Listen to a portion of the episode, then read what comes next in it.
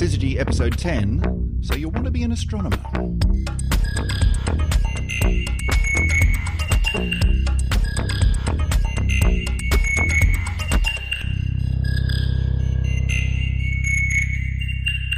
Welcome back to another episode of Syzygy. In fact, not just any episode of Syzygy. They said we'd never make it. This is episode 10. Woo! Cue fireworks and, and explosions and those little party popper things. I- Balloons. I, knew I should have brought party Cake. poppers. That would have been great. Brought cake, or at least brownie. Does that Yum. count? Yeah, it's, it's a very good brownie. Fantastic. Right. It is episode 10. You Ooh. know, a couple of months ago, we started this little project and we did episode one, and that was exciting. And we, now we've made it to episode 10, and this is exciting. And I'm wondering, Emily, Emily Brunsden, joining me on the microphone, as ever, from the University of York. I'm wondering, Emily, whether. Is this a power of 10 thing? Like, do we Yeah, get to do we get to celebrate like every 10 or do we have to wait for a 100 and then a 1000 and then 10,000 episodes of Syzygy before we get to have another brownie? Well, as much as I do really love logarithmic scales, I think going for the hundreds of millions of episodes might be slightly ambitious, even for us. So, yes, episode 10. That's very exciting. We thought on this particular episode that we would talk a little bit, we'd, we'd go a bit meta, because we've been talking about lots of astronomical things. But in this one, we wanted to talk about astronomers and what it's like to be an astronomer and. We're how real you- people. how you get to become astronomers. You know, astronomers aren't. Well, there's this, there's this sort of mental image that I think your average pundit on the street might have of an astronomer, which is someone out on a cold, dark night peering through the eyepiece of a telescope. And that may once have been true. Uh, But we're going back a very long time when peering through the eyepiece, eyepiece of a telescope was what defined astronomy. Nowadays, it's completely different. And in fact, it's anything but that. So we thought we'd spend a little bit of time today talking about, well, ourselves, because that's always fun. And in particular, Emily, your your journey into astronomy and, and my journey into science, though I'm not an astronomy, I, I, I have been a scientist and I hang out with with scientists, so that's fun. But we also thought we'd talk a bit about how you get into astronomy and what are the different avenues for getting involved with and enjoying this wide field of study of the universe. So, Yeah. why don't we start with Emily, you? How did how did you get here? Right, we're sitting in your office here at the University of York. You are an astronomer. I right? am, yes. You're an actual bona fide. It's on your card and everything. so, what's your story? How'd you get here? Well, um, I was not. So you get really lovely stories from astronomers of things that inspired them from incredibly young ages, and some of them are just beautiful. Uh, my story starts a little bit later, actually, probably in my teens, and I call myself a little bit of child of the Hubble Space Telescope. Right. Okay. So, if we cast our minds back to the mid 90s, then uh, Hubble was releasing its first sort of images. They were these glorious pictures of gas clouds with star clusters. The colors were amazing. They were just some of the most beautiful pieces of artwork I've ever seen. And, and Hubble was was quite an amazing jump in in astronomy, wasn't it? Because it was was it the first major space telescope? Yes, definitely. And yeah. so it, it's you know the the reason for putting a telescope in space is because you don't have the atmosphere to peer through, and the atmosphere gets in the way of of um, telescopes. You know, it it, um, it blurs things out, it makes things wobble around. You have to do a lot of work to to get rid of that. Or thought the astronomers, we could just put a big telescope in space. And so that's what they did, and Hubble was the first big one of those. Um, and the results were extraordinary. Ex- yeah, totally out of this world, if you like. Um, and Hubble changed the way people thought about astronomy as well, because it made Hubble was accessible to everybody, and still is actually accessible to even school groups, individuals who want to use Hubble for their, you know, just a own interest and look at interesting things. One of the one of the really interesting things that I think about about Hubble. I mean, you're right. You know, these images are they're iconic now. Some of the most well-known images of space now are uh, Hubble Space Telescope images. But astronomy and and you know the Hubble Space Telescope is not typically used for research purposes for just taking pretty pickies of the sky. That's not how astronomy works. But it does have that double side of it that, look, we can look really closely at this bit of sky and perform research by doing really, really uh, precise measurements in all sorts of different ways. But we can also just open the camera and have a look and get these incredible images that are, as you say, so accessible yeah, to the planet. and just beautiful. And I remember looking at those images. Um, there's one in particular called the Pillars of Creation, Mm. and I was looking at that, and I can remember thinking, those colors are amazing. Why is there a red bit of color over there? Why is there a blue color over there? Actually, what is that black stuff over there? Why are there stars here? So I wanted to know more about why why do we have these beautiful things in the universe Which is, I mean, that's a fairly common, I think, response from people who get into science and get into astronomy is that that triggering of that question, which is, that's amazing. Why? And that came for you from Hubble Space Telescope pictures. yes definitely yeah. Cool. So, uh, how old were you? Um, I was in my mid teens, so I was at that sort of point of deciding what subjects I needed to study. Um, I was pretty good at most of my subjects. I wasn't uh, amazing at any, and I wasn't terrible at any. So I kind of had a um, just some difficult choices to make um, when I was in secondary school. Um, I knew I liked science. I thought I liked biology, but um, in fact, the uh, day before my uh, fifth form started, which was um, the GCSE equivalent for the UK, um, I actually changed out of biology and I changed my, into physics because I thought, well, if I'm going to do learn more about this astrophysics business, well, the clue is in the title a little bit there. If it's Yes. astrophysics, I might need some physics here. Yeah, you might need to go and pay attention to that for a bit. Cool. So, where did you where did you end up at university? So um, well, I was I'm from New Zealand, so I was obviously in New Zealand at the time, and uh, in New Zealand there's pretty much only one university that does um, an astronomy degree. Um, there's, there's sort of a bit more uh, now options, but um, pretty much University of Canterbury was the place to go. They have an observatory, they have a program in astronomy. So for me, that decision wasn't so difficult. That was a pretty easy one. It's either Yeah. it's either there or overseas. Yeah. And if you're going to go overseas from New Zealand, it's pretty much the rest of the world. Yeah, and I'd been overseas actually in between um, my secondary school and uh, going to university, so I kind of wanted to go back and start my studies um, back in home, if you like. So yeah, I did that. I did an undergraduate degree in um, astronomy and physics. I did a BSc, Bachelor of Science, um, then moved into um, with an honours year on the end of it, where you do a kind of a project. And then after that, I sort of thought, well, I needed a bit of a break. So I went and did a teaching uh, diploma or degree, became a secondary, qualified secondary teacher. And at about this time, I actually heard that my uh, supervisor for my undergraduate project had got a lot of funding. And I thought, well, maybe maybe this is a good time to uh, continue my own studies. And uh, so I wrote her an email and said, Look, I've heard you got some funding. Do you fancy having a PhD student? She wrote back and said, Yep.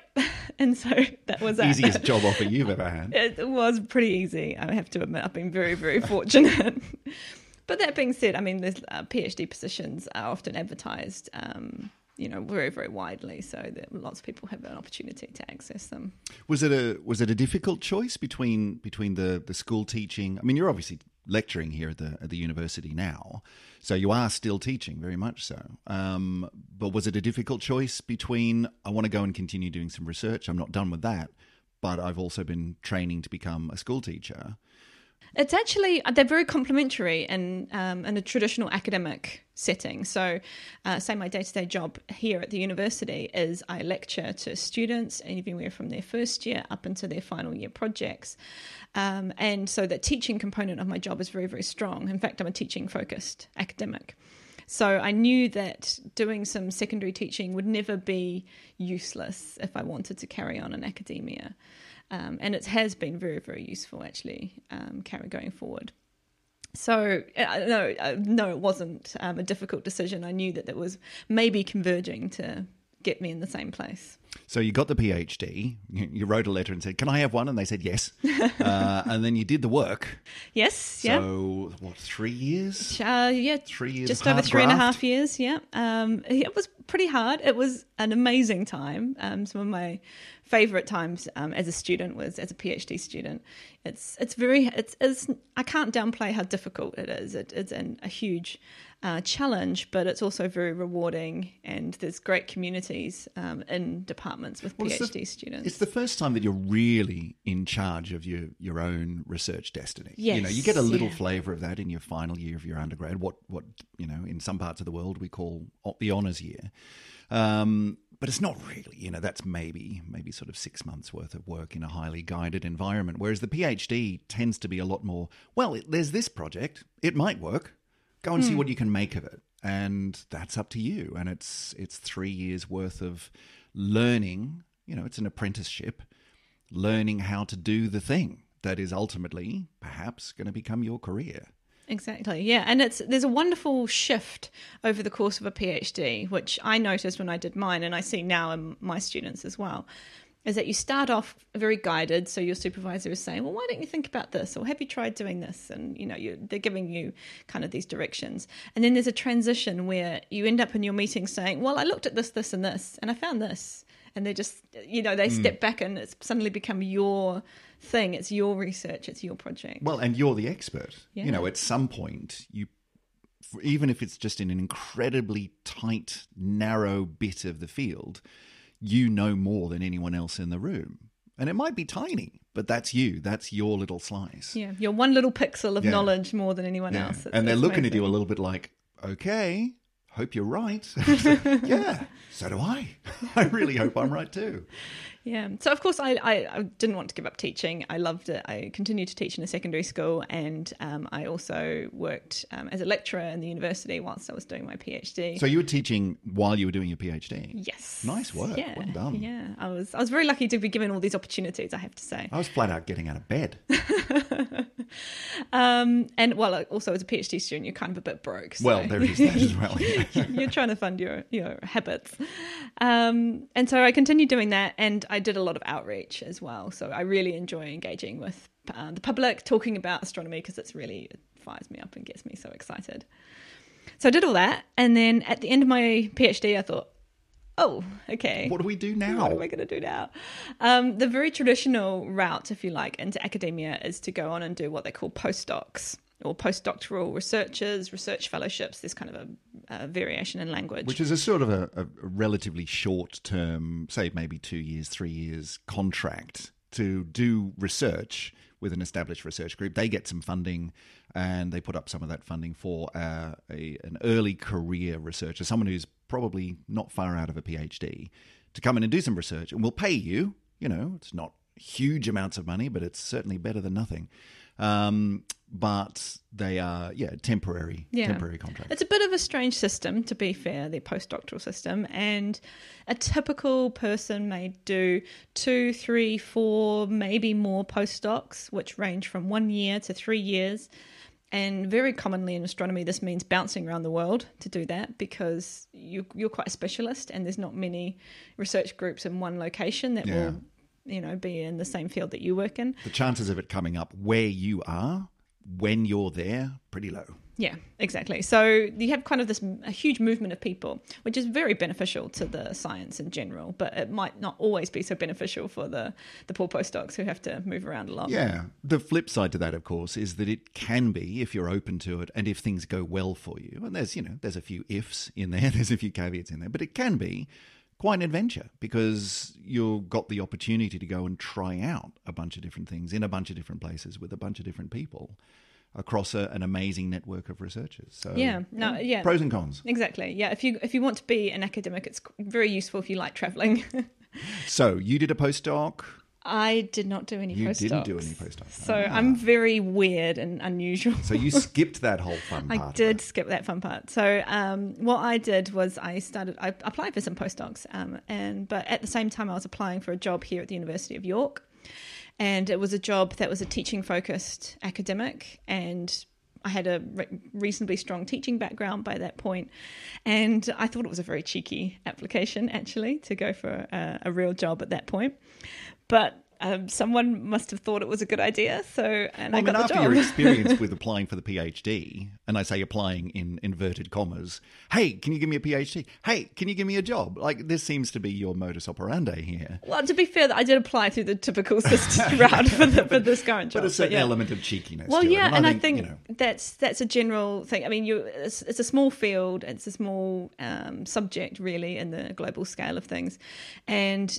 it's difficult. It's a difficult career path to get to where you need to be, if, and if you are more open minded and are willing to look at different opportunities, then I think it's much easier to to move forward. and put yourself out there. And why not? It Yeah. can't hurt to try. You And have so to be here you brave. You, do have to be brave. Yes. So here you are. And here I York, am, In yes. that position. You've been here for th- four years. now? Yeah, yeah. I absolutely love it. It's brilliant. I've I think this is the perfect job for me. I'm teaching students. I love teaching, um, working with students all the way through their degrees, and I'm doing research as well. So, it's, And it's you're in charge of something which is which is pretty cool here at the university, which is the Astro Campus. Yes, Which was kind of set up around about the time that you came. That your job was tied to now there's this Astro Campus thing. You've got to make that work. So out you come. So just tell us a little bit. Go on. Bit of a plug. Oh, Astro right, Campus. Yeah, what Astro is it? Campus. Um, so Astro Campus, uh, I was also very lucky. I stepped in just as it was kind of opening. In fact, it opened about three months after I arrived in York. But I was given the directorship of the site. It's our observatory. It's on the site of the university campus here in York. And it's a very interesting and um, I feel unique facility.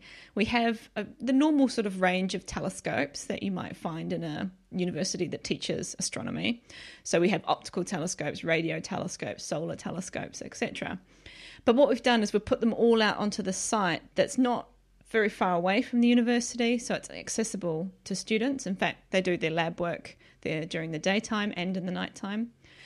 Uh, and we've sort of gone for the very top end of um, either amateur equipment or the very, very lowest end of research equipment. So none of the equipment is used for science research. It is for the students, and they can use it as much as they like. And if it breaks, you know, that's just part of their learning. It's nice to yes, nice to have something you can throw at the students and just say, look, please don't break it, but you're not going to upset an entire research group if something does go a little bit wrong. Exactly, and they get that hands-on experience. Um, it's you know it's not the best site in the world, but that doesn't matter. It's convenient, and they're getting the the you know to use real equipment in a really meaningful way. Which is cool. So that that's brought together your your research, your teaching interests, your outreach interests, because it's used for that as well. In Yeah. a in a university where, you know, there isn't a big astronomy group here, is there? No, no, and I think that's what's interesting about um, research in say now in modern times is that it almost doesn't need to be because we communicate. My colleagues, I still work with colleagues in New Zealand. I work with colleagues in Europe. We don't actually have to be in the same room very, you know, very often to um, be able to progress what we're trying to do. And if what, what I can see of astronomers that I that I know around the world anyway, they do tend to do a fair amount of travel or working with people on completely different parts of the planet at all times of the day and night. It it seems like that's the norm. Yeah, yeah. And when we do get together for conferences and things, they are they're intense, but they're amazing because we're now just putting everyone's heads together and saying, right, what are we going to do now? So it's not like you're isolated. No, no, not at all. Um, and so it's it is a really exciting thing to do, and I, I'm absolutely thrilled. I love every day of my job. Well, okay. So that's Emily, and she's got a great job. Fantastic. If you too were interested out there in listener land in getting involved in astronomy, well, that's one way of getting into it. If you can go back and start a degree and do a PhD and end up in a in a position in astronomy. But it's not the only way. By no means, by no means. I think actually we need to think more broadly about education and how people are, want to be, you know, thinking about what they're doing throughout their whole lives.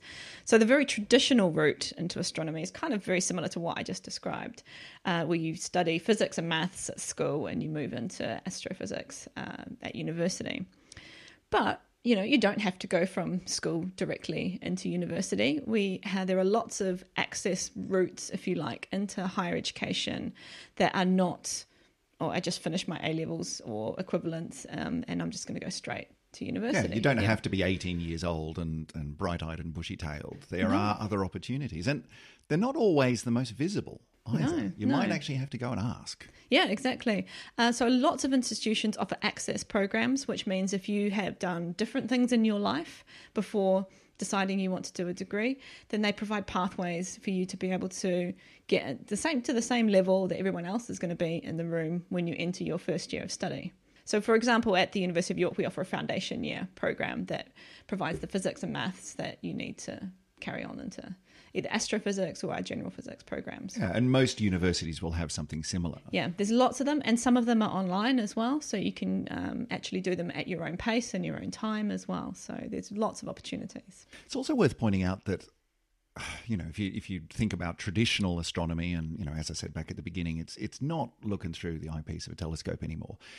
Research in astronomy and astrophysics and cosmology and so on brings in so many different fields that it, it's almost impossible to to list them all. You know, you, you I think almost anything is actually useful. yeah, yeah. It just it's just a different context for the sort of thing you might be doing. So, you know, some of the largest research organizations or research collaborations on the planet are around some of you know the enormous new telescopes that are that are uh, coming online or already online or going to be coming online in the next five years or so. Some of these are huge projects across many many countries worth of collaborations, and yes, they need people who have done higher degrees and have established research careers in astrophysics. Absolutely. But they also need people who are really, really good with IT, who can work with enormous amounts of data that are being pulled in or are going to be pulled in off these off these telescopes. They, it needs people who not necessarily even working with data, who can actually figure out how to put together the next generation of computing equipment that we don't yet know what it's going to look like in order to be able to deal with this stuff. We need project managers. We need people who can actually get out there and fix stuff with mm-hmm. tools and little electronic meters that says, "Oh, this is why telescope number 612 isn't working." You know? It's an incredibly diverse field. We need science communicators who are going to help us explain to everybody else why we're spending their money, their tax money, on these really hugely important projects. So I guess the point is that you can get involved in modern astronomy from all sorts of different angles. You don't have to go to university and study astronomy. You can be really good in a bunch of different fields and keep your eyes open for job advertisements or or um, you know when they put out to tender and contract and so on for all sorts of interesting projects that are all over the world. There's all sorts of stuff going on, and there are ways Yeah. to get into it. Yeah. And I often get asked from people, so what use is a physics or an astronomy degree um, going to be at the end of it? So, yes, you can be an astronomer, but that sounds like a very limited set of jobs. And it's true, there's not a huge number of Yeah. To be fair, it is a people limited like me. of jobs. Yeah. But um, that being said, there are heaps of other types of people who will call themselves astronomers. So you have full time researchers who work in um, institutes or telescopes. In fact, you have support astronomers, and these support astronomers do all sorts of really interesting stuff. So you might have people whose professional job it is to work on a telescope, one particular telescope, they will know that telescope incredibly well and they will help everybody else who needs to use it to get the data that they need from that. That's a really cool job. Yeah, I mean, as an as an astronomer, as a research astronomer, I'm assuming that you don't typically become intimately knowledgeable about the workings of the telescope that you're on. You might spend some time with that telescope. You might spend time on other telescopes as well. What you're looking for are the tools to be able to answer the questions that you're asking. Someone else needs to have that incredibly precise, detailed knowledge about that instrument to be able to sit down with you and say, yeah, okay, here's what we're going to need to do in order to make that happen. Yeah, exactly. And that's a job. Yeah, yep. The biggest telescopes in the world will have lots of people who know that telescope, who know what happens when you point it this way, and who understand how to get the data that the astronomers are saying, well, I just want this end product. They will know how to get that for you. And there's, of course, all the, the suite of engineers and so on who support all those activities as well. Uh, you also have data scientist astronomers. So these are people who maybe don't physically go and work on a hands on telescope, but are looking at data, big data, right? We're getting more and more data than we can even possibly handle in some cases. Well, I mean, we've done a couple of stories about this on the podcast already, where data that, that we found in the past, maybe even going back a couple of decades, has suddenly become, oh, we should go back and look at that because there might be, you know, there might be ice plumes on a distant planet in the solar system that we can find out about. And that's just stuff that we've already got sitting on a shelf. The telescopes that are being built now are going to be bringing in more data than you can even imagine, let Yeah. alone have a hope of getting through in real time. So these are huge problems. We hmm. need people who are just utterly invested in, you know what, I don't actually really care so much about the astrophysics. I'm really interested in the data side of things. Let me at that. Yeah, yeah. And this is kind of almost like a brand new job that sprung up Mm. in the last couple of decades. This data scientist who is a specialist in getting what you want out of a usually very, very large data set. Very exciting. Lots of programming, lots of really nice computer science in there. Um, then you have, we sort of mentioned project management, those kind of skills. Uh, uh, we've got p- policy. So people who are um, interested in science policy are really important to help us, you know, work with various governments and get. Well, particularly when these things are, you know, multi-million, possibly we're getting up to billions. For some of these really big, yeah. like the square kilometer array and things like that. These are enormous, multi-country, multi-hundred million or, or multi-billion dollar projects. Um, involving huge numbers of people. Yeah, damn right. You need project managers and you need policy yeah. people and you need finance people, and it's all in in the process of getting some awesome astronomy done. And we need scientists who are in politics as well to help have that voice in our um, governments and governments and systems. So yeah, they're really important roles in there. And I mean, let's let's talk about you for a minute then, Okay. Chris. We because we do definitely need people who are keen on science communication and outreach. Well, and and that is a that is a big one in in astronomy and astrophysics and cosmology for a couple of reasons, right? One is because it's just so much fun. I mean, I think it's it's got to be the oldest of the the, the areas of science communication, just because it's so awesome. In, Yeah. the, in the literal sense of the word, it is awesome. It it is awe inspiring stuff. You cannot see some of these pictures. I defy you to see some of these Hubble pictures and and not have a, a strange feeling in your heart about our position in the world, in the universe. But also because it's a really good way of talking to people about science and science's place in the world. You know, if you can if you can get them in. Some people talk about astronomy being a gateway drug. You know, that you can you can hook people on these amazing images and concepts but then use it as a way to talk to people about the scientific process, the scientific method, and the place and role of, of science in society, and use it hmm. as a way in to talk about all sorts of other things that aren't astronomy related, Yeah. but are, that, are, that are really important. And lots of scientists start off in astronomy and then find their their passion in whatever field that they end up being in, which is amazing. It's really cool. Yeah, and one of the great messages about about astronomy, and when you're talking to the to the public, when you're talking to school children, particularly, you know, part of the aim of of science outreach and science communication is, you know, to inform people broadly and and to engage them in a in a discussion about how science is done and, and why science is done and whether science should be done. You know, is it right that we're spending multi billion dollars looking at the skies? Um, but to also get across to them uh, what we were just talking about, which is the whole range of different things that you can do in in these subjects. That if you find this stuff interesting, but you're not sure that a PhD and several postdocs around the world as an astronomer is for you, that's okay. If your thing is computers, believe me, there is room for you in Oh, modern yes, astronomy. yeah, if your thing is tinkering with machines, trust Yeah. me, there is a place for you. Doesn't mean that someone's going to come and just throw a job at you. But if you're keen, if you're interested, then there are all sorts of different ways that you can get involved. And not only that, people are needed. You know, there's a demand for people. So we've got to get out there and talk it up. Otherwise, we're going to find that we have this incredible shortage of skills that are absolutely desperately needed around the planet for these amazing scientific collaborations. Yeah. And it's and it's not just in astronomy. You know, if you find that you get sucked into a particular field because of the, you know, you you love the images and you love the concepts, you love the ideas, and you end up getting some really good technical expertise, believe me, there are huge, huge research needs across all like medical and quantum is huge and you know cl- climate change trying to solve climate change from a whole bunch of different issues d- different areas and points of view. Your skills are needed. What we've got to do is turn people onto it Definitely. And actually, it, it's broader than that. And it's not just about doing astronomy or even science for a job, that you can do as science as a hobby as well. And that's what makes it so fun as well. You can do it at part time. And astronomy is one of those ones where, you know, it's very difficult to do modern quantum physics as a hobby. Right? That's that's really hard. It was always pretty hard, but at least, you know, 100 years ago, you had a fighting chance of doing an experiment with you know light going through very narrow slits and stuff like that that you could show quantum effects and go hmm. But there's no way that you could sit down now and put together an experiment at home or in your back shed as a hobbyist that would have any impact on modern quantum information theory for example.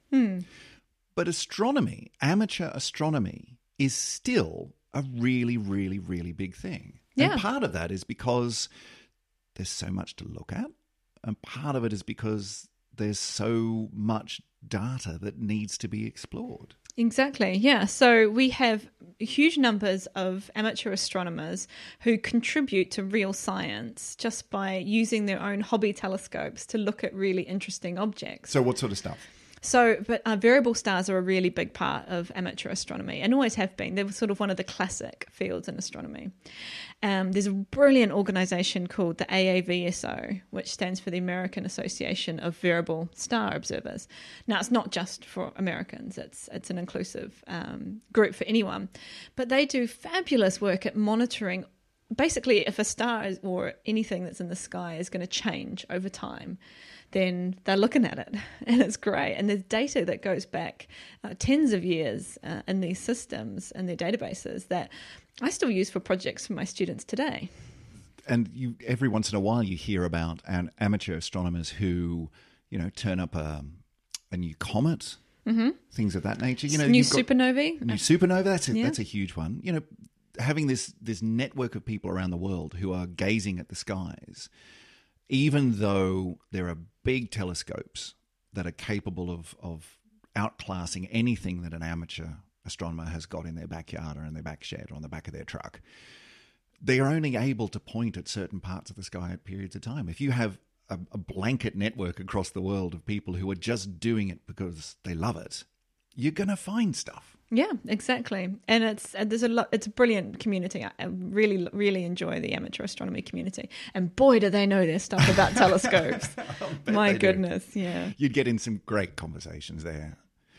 The other one is citizen science, which I think is a really interesting area of modern of modern science. And this is where you know you don't even need a telescope. In fact, most people taking part in citizen science projects don't have any background in, in other amateur astronomy. But these are things like Galaxy Zoo and, and so on, where these surveys of the night sky, trying to find out information and get data and, for example, classify types of galaxies.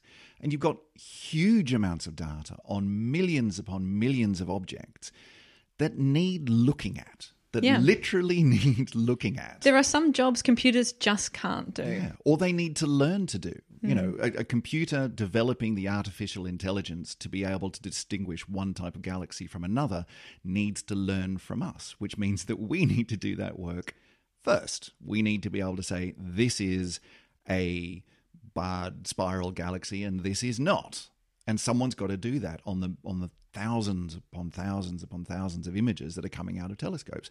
So there are citizen science projects that you could get involved with now Yeah. to go out and start doing actual research. Doesn't mean you're going to be an author on the paper, sorry, but you are actually playing an important role in your choosing of these various different things through the program that you can download onto your PC at home. Yeah, and there's lots of these citizen science projects across lots of different disciplines now in science as well. They've been enormously successful, and I love that the public are, you know, people are engaged in this this process and wanting to wanting to help. Yeah, I mean, you can do it with everything from, you know, identifying different types of galaxies through to what were the birds in your backyard this morning? Or have you got a hedgehog, you know, under the woodpile in the backyard. Yeah. And it's all really important science. It sounds trivial at that level, but when you put all the data together from all of the people around the world, then that's real. But then let's dial it back a little bit and say you don't even really want to do science. If you just want to learn a little bit more about this fabulous night sky. I mean, it's the one universal thing that we have as humanity is anyone can walk out at night, see the night sky and probably see at least a few stars in it, right? And it, uh, there's something very engaging about that. I think I think almost everyone has a personal relationship with the night sky because everyone has um, has been able to go out there and explore it.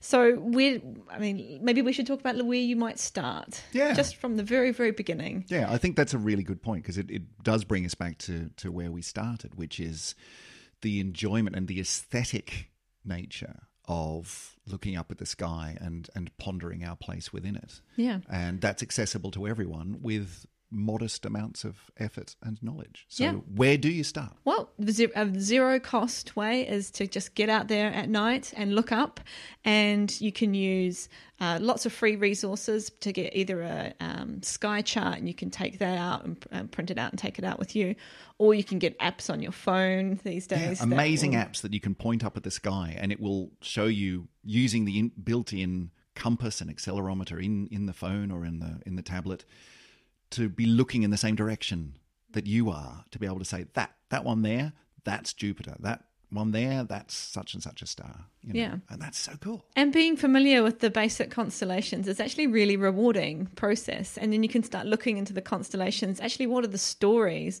Why is um, Orion a hunter, and what is he hunting actually in the night sky, for example? Those are some really nice things to share as well. You can progress a little bit. You know, there's, a scale. You normally start just by looking with your naked eye, and then you can choose to progress. Um, my favorite thing to do is actually to get a pair of binoculars out. So not, you know, spending huge amounts of money, but still able to see with binoculars a huge amount more than you can just with the naked eye. yeah and and most people would have access to if not in their own home someone someone you know has a pair of binoculars Yeah. and getting outside, as you say, just looking carefully at the moon, because even with binoculars, on full moon can be pretty bright. Yeah. Um, but just seeing the amount of detail that you can see. Yeah. And there's lots of resources online where you can find what to actually look at. Hmm. Lots of star clusters and things that are, you can see with binoculars that are really just cool.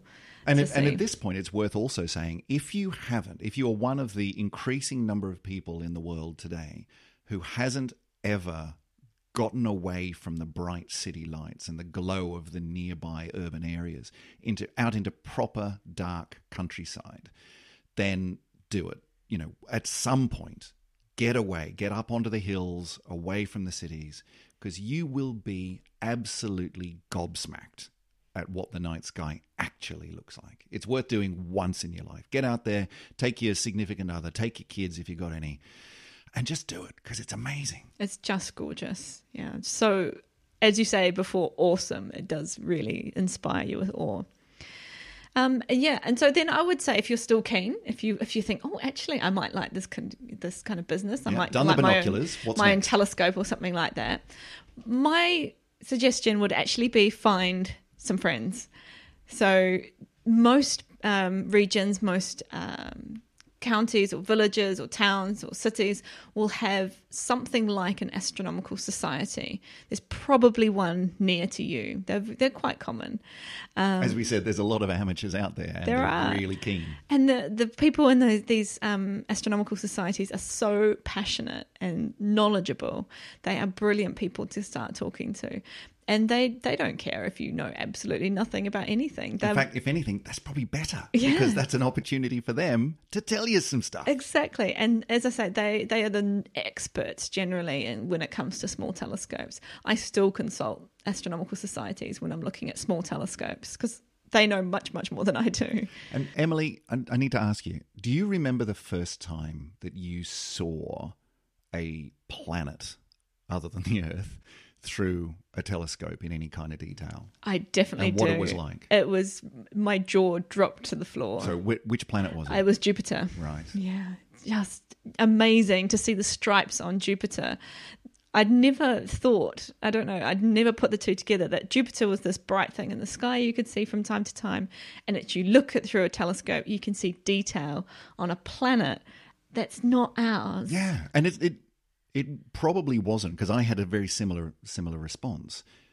The telescope that I looked through was maybe two feet long. Like Yeah. this wasn't a big telescope. It had a had a fairly good barrel on it. You know, it was several inches wide. It wasn't one of these tiny little ones that you peer on your neighbours with, but it wasn't massive, and it probably cost maybe hundreds of pounds, hmm. not thousands. Hmm. And I remember looking at Jupiter, and it was barely enough to be able to see maybe a bit of detail on the surface. But the thing that blew me away was Jupiter, and then three or four of its moons strung out in a line, and that really hit it home to me. There was that one, and then there was also seeing Saturn and seeing the rings of Saturn. And you can, I don't care how many photographs, high resolution Hubble pictures that you've seen of Saturn, seeing it for yourself through actual optics in the night sky blows you away. There is no other thing I can think of that is comparable to that feeling of, good God, that's another planet. Yeah, it's it's hard to describe until you've done it yourself. Yeah. Uh, that, that that very small act creating such a big impact on you. So number one is get out into into the dark, the proper dark, and have a look at the night sky. And number two is find someone who can show you the detail in the night sky. Yep. And go and find some of this stuff for yourself. Astronomical societies, uh, professional observatories, planetaria. Um, we've got even universities like we've got the Astrocampus we open. There are lots of uh, public facilities that are available uh, these days to to go and explore. So I think basically, if we our message to everybody is that astronomy is for everybody. Um, we want to be very inclusive. We want lots of different people to come and join us in our exploration of the skies. And my favorite thing that I'm going to say Oh, to yes. end this on Go on. is that really astronomy is looking up. Nice.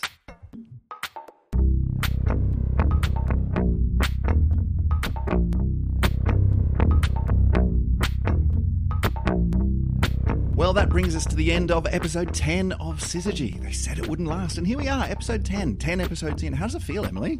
I'm really excited, It's good, actually. isn't it? It's lovely. It's Kinda lovely like- to know people are listening. Yeah, yeah. It kind of feels like we're hitting our stride, and we do know people are listening because we've had some reviews on uh, on Apple Podcasts. A couple of lovely people have gone and left some reviews and you know counted out five stars to give us, and that's really really nice. And Yeah. as I say each week, it is really nice, not just for our own egos, although you know that's important, but also because it helps other people to find us. And if there was one message out of this show that we wanted you to take away, it was that this stuff is for everyone, and we want to spread the message as far as we can that astronomy is awesome, and you really should get involved. So if Thank you've you. Thank you very Yeah. much, everyone. Yeah. Yeah, huge thanks, huge thanks.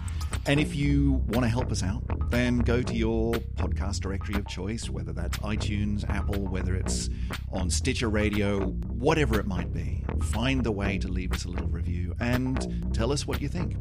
You can also get in touch with us in other ways as well. If you want to send us a question or a comment, how else can they get in touch, Emily? Yeah, I absolutely love questions. So you can contact us through Twitter. So we're at Syzygy Pod. That's S Y Z Y G Y Pod. Pod. And uh, of course, through our website, syzygy.fm, That's we right. have a lovely little form you can fill out, which will send us a wee email, and we can look at your next question in the next episode. That's right. We've had a couple of listener questions in the first 10 episodes. I think it would be really awesome if we get to the point where we have a listener question every episode. I think that'd be a great That'd way be brilliant. every time. But, you know, we'll work our way up to that one. In the meantime, thank you all very much for listening.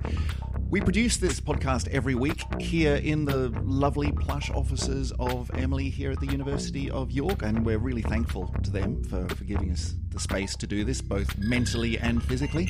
Um, my name is Chris Stewart.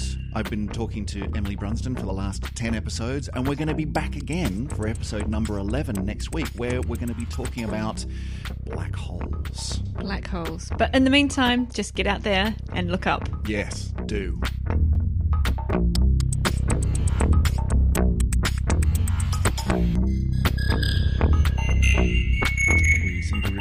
Both of us. Are you there? Woo. Yes, you are there. Fantastic. Cool. You All do right. realise that the, basically this whole process to me is just magic. Yeah, yeah, it, it mostly is. Yeah. it mostly is entirely magic. All right, let's do this.